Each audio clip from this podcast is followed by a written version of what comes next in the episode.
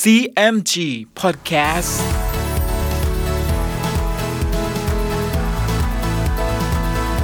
สวัสดีครับคุณผู้ฟัง ขอต้อนรับเข้าสู่ CMG Podcast กับผมดรพันธการธานนท์นะครับ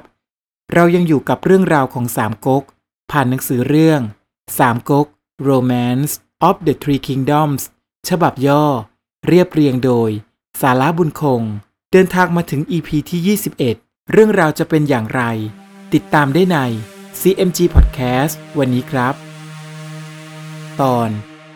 โจโฉขยายอิทธิพล ฝ่ายโจโฉครั้นมีทหารเอาเนื้อความมาบอกว่า เมืองลำหยงนั้น ข้าวปลาอาหารขัดสน บัดนี้อ้วนสุด แต่งทหารไปตีชิงอยู่ณเมืองตันลิว โจโฉจึงให้แต่งหนังสือไปถึงเล่าปีสุนเซกลิปโป้ให้ยกกองทัพไปเมืองลำหยง แล้วให้โจหยินอยู่รักษาเมืองฮูโต จากนั้นก็จัดแจงทหาร 17หมื่นกับข้าวเสบียงพันเกวียน ยกไปถึงแดนเมืองอีเจียง ใกล้เมืองอีจิ๋วซึ่งเล่าปีอยู่ เมื่อโจโฉมาถึง เล่าปีก็ออกมารับ แล้วเคลื่อนทัพไปที่เมืองชีจิ๋วฝ่ายลิโป้เมื่อรู้ว่าโจโฉยกทัพมาก็ออกมารับ จากนั้นโจโฉก็ตั้งให้แฮหัวตุ้น อีกิมเป็นทัพหน้า ให้เล่าปีเป็นปีกขวา ลิโป้เป็นปีกซ้าย ส่วนตนเองนั้นเป็นทัพหลวง ยกไปตีเมืองลำยง ฝ่ายอ้วนสุดรู้ว่าโจโฉยกทัพมา จึงให้เกียวเสง คุมทหารห้าหมื่นยกออกไปตั้งคอยรับอยู่ปากทางตำบลฉิวฉุน เกียวเสงก็ยกทหารออกจากเมือง พอกองทัพแฮหัวตุ้นมาถึง เกียวเสงก็ควบม้าเข้ารบกับแฮหัวตุ้น สู้กันได้สามเพลงแฮหัวตุ้นก็เอาทวนแทงถูกเกียวเสงตกม้าตาย ทหารทั้งปวงก็หนีกลับเข้าเมือง ฝ่ายซุนเซ็กซึ่งตั้งอยู่เมืองกังตังรู้ว่าโจโฉมาถึงเมืองลำยง ก็จัดแจงทหารทัพเรือเป็นอันมาก ยกไปเมืองลำหยง ตั้งอยู่ทิศตะวันตก โจโฉรู้ว่าซุนเซ็กยกมาแล้ว จึงให้ลิโป้ไปตั้งอยู่ด้านตะวันออก ให้เล่าปีกกับกวนอู เตียวหุยยกไปตั้งด้านใต้ ส่วนตนเองกับทหาร 17หมื่นตั้งอยู่ด้านขวา แล้วให้สัญญาณกันว่า ให้ยกเข้าล้อมเมืองพร้อมกัน ฝ่ายอ้วนสุดเห็นโจโฉยกมาตั้งอยู่เป็นสีด้าน จึงแต่งทหารอยู่รักษาเมืองไว้ ส่วนตนเองก็พาครอบครัว ถอยไปตั้งอยู่ตำบลห้วยหนำโจโฉมิได้รู้ว่าอ้วนสุดหลบหนีออกไปจากเมืองแล้ว ก็ให้ทหารเข้าล้อมเมืองเอาไว้ โจโฉล้อมเมืองไว้ช้านานประมาณเดือนเศษจนสิ้นสเสบียง จึงใช้คนให้ไปยืมอาหารสุนเซ็กทัพเรือ ได้สเสบียงสิบหมื่นถัง แล้วกำชับทหารทั้งปวงว่า เราจะยกเข้าไปปล้นเมือง แม้ใครมิเป็นใจกระทำการ แตกถอยออกมา เราจะตัดศีรษะเสีย จากนั้นก็ขับทหารทั้งปวง ให้ขนดินเข้าถมคูเมือง เมื่อทหารของโจโฉปีนกำแพงทลายประตูเมืองเข้าไปได้แล้ว ก็ฆ่าฟันทหารซึ่งอยู่ในเมืองนั้น ล้มตายเป็นอันมาก แล้วจับตัวโลหอง ตันกีงักจิว เลี้ยงกล่องไว้ได้ โจโฉจึงถามบุคคลทั้งสี่คนนี้ แล้วก็ได้ความว่าอ้วนสุดหนีไปตั้งอยู่ตำบลห้วยหนำโจโฉจึงให้เอาตัวทหารทั้งสี่คนนี้ ไปตระเวนประจานแล้วเอาไปฆ่าเสีย ข้าวของทั้งปวงในเมืองนั้น โจโฉก็แจกทหารทั้งปวงตามสมควร แล้วให้เผาเมืองเสีย โจโฉจึงปรึกษาทหารทั้งปวงว่า เราจะยกทัพไปตามอ้วนสุด ท่านทั้งปวงจะเห็นเป็นประการใด ซุนฮกแนะนำให้โจโฉยกทัพกลับไปเมืองฮูโต เนื่องจากว่าสเสบียงอาหารในกองทัพกำลังขัดสน โจโฉยังมิได้ทันว่าประการใด พอโจหองให้หนังสือมาถึงโจโฉว่า เตียวซิ่วหลานเตียวเจ คบคิดกับเล่าเปียวเจ้าเมืองเกงจิ๋วยกมาตีเมืองเซียงหลง เมืองกังหลัง โจหองทานฝีมือเตียวซิ่วมิได้ ขอให้มหาอุปราชยกทหารไปช่วย โจโฉแจ้งเนื้อความในหนังสือแล้ว จึงสั่งให้ซุนเซ็ก ยกทัพเรือไปสกัดต้นทางเมืองเกงจิ๋วไว้ ส่วนตัวของโจโฉนั้นจะยกไปตีเมืองเซียงหยง เมืองกังเหลงซุนเซ็กก็รับคำโจโฉแล้วเลิกทัพกลับไปตามโจโฉสั่ง ครั้นซุนเซ็กไปแล้ว โจโฉจึงกล่าวกับลิโป้และเล่าปีว่า ท่านทั้งสอง อย่าได้พยาบาทกันเลย จงช่วยทำนุบำรุงพระเจ้าเฮียนเต้เราจะขอให้เล่าปีไปอยู่เมืองเสี่ยวพ่ายลิโป้ก็รับคำโจโฉแล้วยกกลับไปเมืองชีจิว๋วโจโฉจึงว่าแก่เล่าปีว่า ท่านรู้กลเราหรือไม่ เราให้ท่านไปอยู่เมืองเสี่ยวพ่ายบัดนี้ เราจะลวงให้เสือตกหลุม ท่านไปอยู่แล้ว จงคิดอ่านกันกับตันกุยตันเต็งเร่งกระทำการให้สำเร็จจงได้ จากนั้นเล่าปีก็ลาโจโฉไปตั้งอยู่เมืองเสี่ยวพ่าย โจโฉยกทัพกลับไปเมืองฮูโต แล้วก็ทูลพระเจ้าเฮียนเต้ว่า เตียวซิ่วคบคิดกับเล่าเปียว ยกมาตีเมืองเซียงหยง เมืองกังเหลง ข้าพเจ้าจะถวายบังคมลาไปกำจัดเตียวซิ่วให้ซุนฮกอยู่รักษาเมืองฮูโต พระเจ้าเฮียนเต้ก็เสด็จไปส่งโจโฉถึงประตูเมือง เมื่อโจโฉยกทัพไปนั้น เป็นฤดูข้าวโพดสาลีสุก โจโฉจึงกำชับนายทัพในกองทั้งปวงว่า ถ้าผู้ใดเบียดเบียนชาวบ้าน และเหยียบข้าวโพดสาลีเสียต้นหนึ่ง เราจะตัดศีรษะนายทัพในกองเสีย ฝ่ายนายทัพในกองทั้งปวง เมื่อยกทัพไปกลางทางนั้น ถ้าถึงไร่ข้าวก็ลงจากม้า มือหนึ่งจูงม้าแหวกต้นข้าวโพดสาลีไป ด้วยเกรงอาญาโจโฉ แต่ตัวโจโฉนั้นขี่ม้า ให้ทหารแหวกไปข้างหน้าม้า พอนกตัวหนึ่งอยู่ในไร่ได้ยินเสียงทหารอื้ออึงมาก็ตกใจ บินออกจากกอข้าวโพดสาลี ผ่านหน้าโจโฉไป มานั้นตกใจตื่นเข้าไปในไร่ เหยียบต้นข้าวโพดสาลีหักเสียเป็นอันมาก โจโฉจึงคิดอุบาย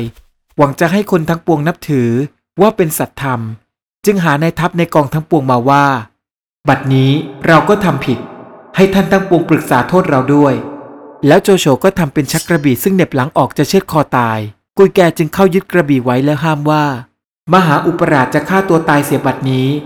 รัษฎรทั้งปวงมิได้มีที่พึ่ง ก็จะได้รับความเดือดร้อน โจโฉก็ทำทอดใจใหญ่แล้วจึงว่า ท่านว่านี้ชอบอยู่แล้ว แต่ท่านจะขอเป็นคำขาดนั้นไมิได้จำเราจะทำให้เป็นตัวอย่าง แล้วโจโฉจึงเอากระบี่ตัดผมที่ศีรษะ ส่งให้ทหารเอาไปร้องประกาศทุกหน้าบ้านว่า มหาอุปราชกระทำผิดแล้วมิได้คิดแก่ชีวิตจะคิดตัวตายเสีย นายทัพในกองทั้งปวงห้ามไว้ มหาอุปราชจึงตัดผมออกแทนศีรษะ ให้คนทั้งปวงดูเป็นอย่างธรรมเนียมไว้ ทหารและราษฎรทั้งปวง ก็ชวนกันสรรเสริญรักโจโฉมากขึ้นกว่าแต่ก่อน โจโฉก็เร่งยกทหารจะไปรบด้วยเตี่ยวซิ่วฝ่ายเตียวซิ่วรู้ว่าโจโฉยกมา จึงให้หนังสือไปถึงเล่าเปียว ให้ยกมาตีวกหลัง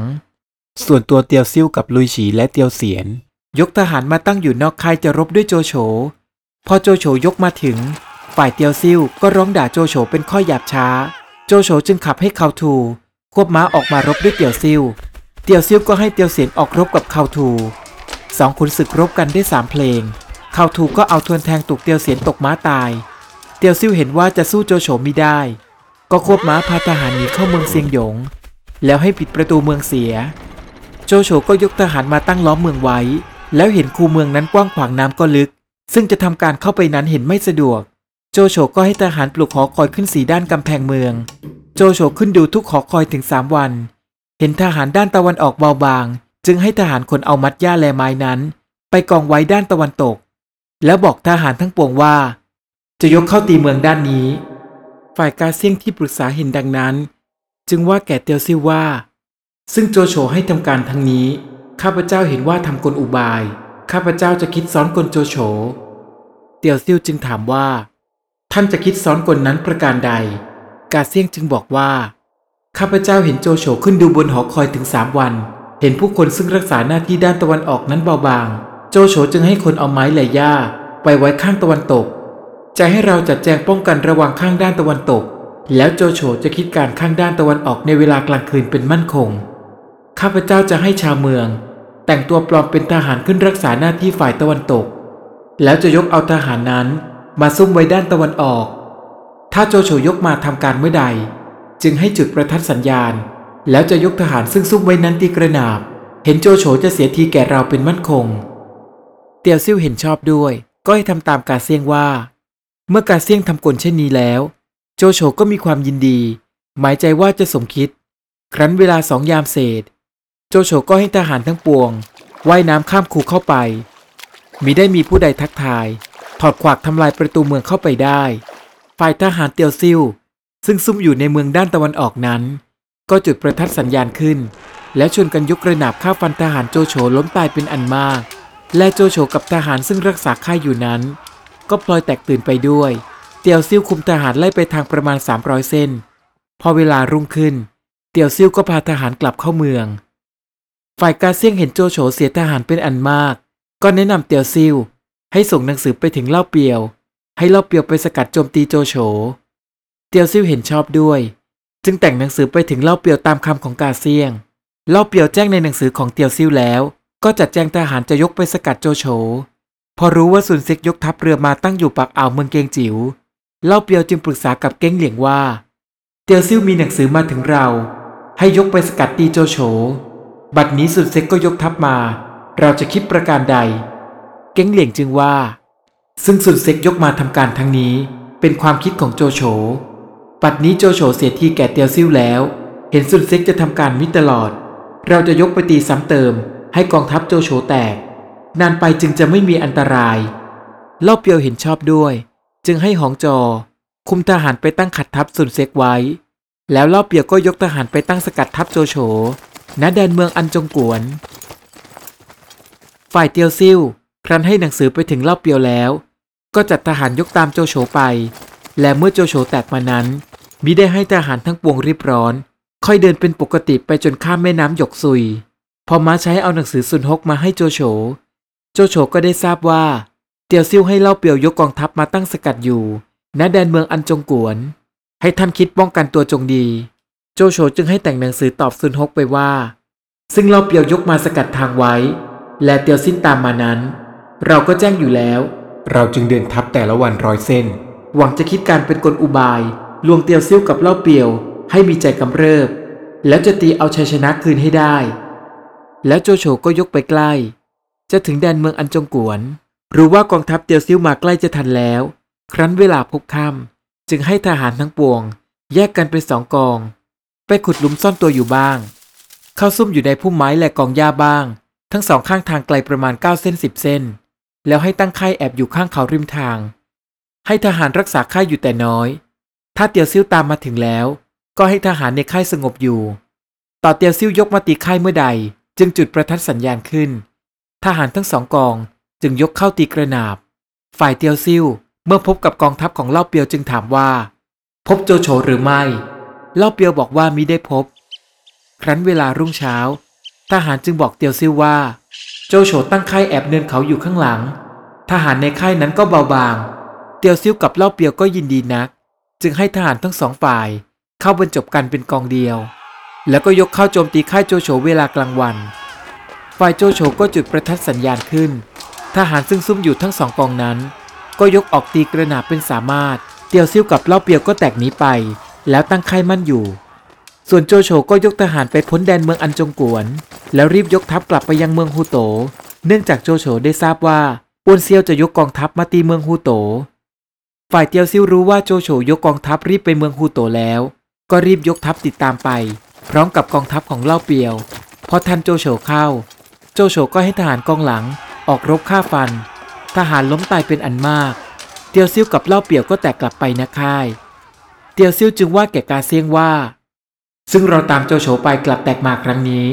เพราะไม่ได้ฟังคำท่าน กาเซียงจึงว่าแก่เตียวซิ่วว่า บัดนี้ขอให้ท่านยกตามโจโฉไปอีกเห็นจะได้ชัยชนะเป็นมั่นคง ถ้าไม่สมคำข้าพเจ้า ท่านจงตัดศีรษะข้าพเจ้าเสีย เตียวซิ่วได้ฟังดังนั้น ก็คุมทหารยกไปตามโจโฉ ฝ่ายโจโฉมีน้ำใจกำเริบมิได้ยกเป็นกระบวนทัพ ครั้นเตียวเซี่ยวยกมาโจมตี ทหารโจโฉมิรู้ตัวก็แตกกระจัดกระจายไป เตียวซิ่วนั้นก็คุมทหารไล่ทหารโจโฉไปถึงเนินเขาแห่งหนึ่ง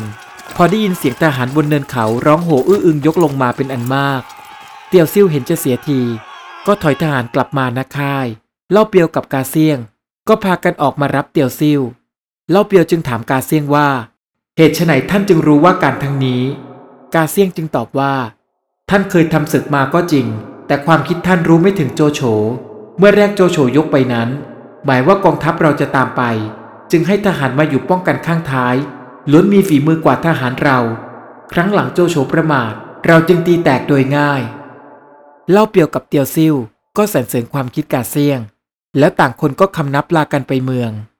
และผู้ที่ยกทัพมาช่วยโจโฉนั้นก็คือ ลีถอง ผู้รักษาเมืองยีหลำโจโฉจึงตั้งลีถองเป็นเกียงกงเฮาคงเป็นเจ้าเมืองยีหลำ ให้คุมทหารตระเวนฝ่ายหัวเมืองตะวันตก ป้องกันเล่าเปียว เตียวซิวแล้วโจโฉก็ยกทัพกลับไปเมืองหลวง โจโฉเมื่อมาถึงเมืองฮูโต ก็ไปเข้าเฝ้าพระเจ้าเฮียนเต และกราบทูลรายงานถึงการรบ และขอให้พระเจ้าเฮียนเต ปูนบำเหน็จให้กับซุนเซ็ก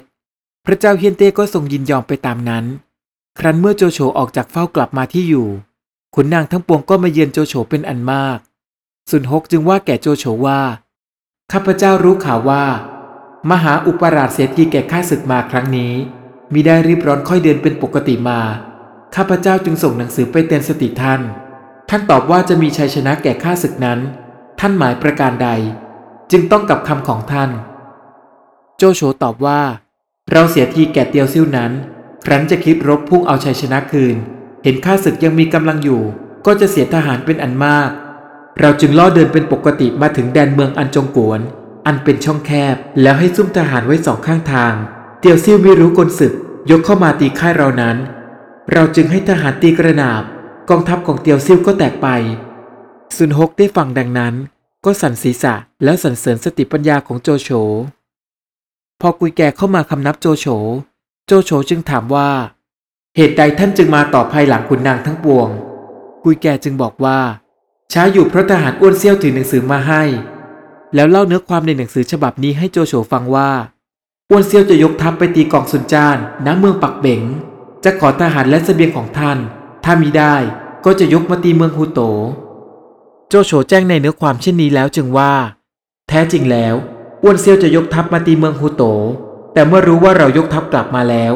อ้วนเซียวจึงแซงว่าจะขอทหารและเสบียงไปตีกองซุนจาน ซึ่งอ้วนเซียวกล่าวหยาบช้าเช่นนี้ เราจะใคร่ยกกองทัพไปตีเมืองกิจิว๋ว จับอ้วนเซี่ยวฆ่าเสีย แต่ทหารเราน้อยและอิดโรย ท่านทั้งปวงจะเห็นประการใด กุยแก่จึงว่า ซึ่งอ้วนเซี่ยวมีทหารเป็นอันมาก แต่หาความคิดไมิได้ ท่านอย่าได้ปารมด้วยทหารเราน้อย ถ้ายกไปทำการศึกแก่อ้วนเซี่ยวข้าพเจ้าเห็นว่าจะมีชัยชนะสิบประการ และอ้วนเซี่ยวจะแพ้แก่ท่านสิบประการ โจโฉได้ฟังดังนั้นก็หัวเราะ แล้วจึงว่า ซึ่งท่านว่าทางนี้เราก็แจ้งอยู่แล้ว แต่เกรงอยู่ว่า เราทำการรบบัดนี้จะไม่เหมือนคำของท่าน กุยแกจึงว่า ถ้าท่านจะยกไปรบเอาเมืองอ้วนเซี่ยว ก็เห็นจะได้โดยง่าย แต่เกรงอยู่ว่าลิโป้จะยกมาตีเอาเมืองฮูโต ขอให้ท่านยกกองทัพไปกำจัดลิโป้ ซึ่งเป็นศัตรูฝ่ายตะวันออกให้ราบคาบ แล้วจึงยกล่วงไปตีเอาเมืองอ้วนเซี่ยว จึงจะไม่ห่วงหน้าพะวงหลัง โจโฉเห็นชอบด้วย จึงกักเกณฑ์ทหารเตรียมไว้ จะยกไปตีเมืองชีจิว๋วซุนฮกจึงว่าแก่โจโฉว่า ซึ่งท่านจะยกทัพไปนั้น ขอให้มีหนังสือไปบอกแก่เล่าปีก่อน ให้เล่าปีคิดทำการจับลิโป้ถ้ามีหนังสือบอกมาถึงท่านแน่นอนประการใดแล้ว ท่านจึงยกกองทัพไป โจโฉเห็นชอบด้วย จึงแต่งหนังสือไปตามคำซุนฮกว่า แล้วโจโฉให้แต่งเป็นหนังสือรับสั่งพระเจ้าเฮียนเต้ตั้งให้อ้วนเซียวเป็นเจ้าเมืองกีจิว๋วแล้วให้เมืองเป้งจิว๋วอิวจิว๋วเซียงจิ๋วขึ้นกับอ้วนเซียว จากนั้นก็แต่งหนังสือของอีกฉบับหนึ่งว่า ให้อ้วนเซียวยกไปตีกองสุนจาน เราจะยกทหารไปช่วยอ้วนเซียวกระทำการ ครั้นแต่งแล้ว โจโฉก็ให้ทหารถือหนังสือสองฉบับไปให้อ้วนเซียวณเมืองกีจิว๋วอ้วนเซียวเห็นหนังสือทั้งสองฉบับ ก็ยกทัพไปตีกองสุนจานณเมืองปักเป๋งเรื่องราวกำลังสนุกและเข้มข้นเลยนะครับ และในตอนหน้ามาร่วมลุ้นกันต่อว่า จะเกิดเหตุใดบ้างกับลิโป้ เรื่องราวจะเป็นอย่างไร ติดตามได้ใน CMG Podcast EP หน้าสำหรับวันนี้ สวัสดีครับ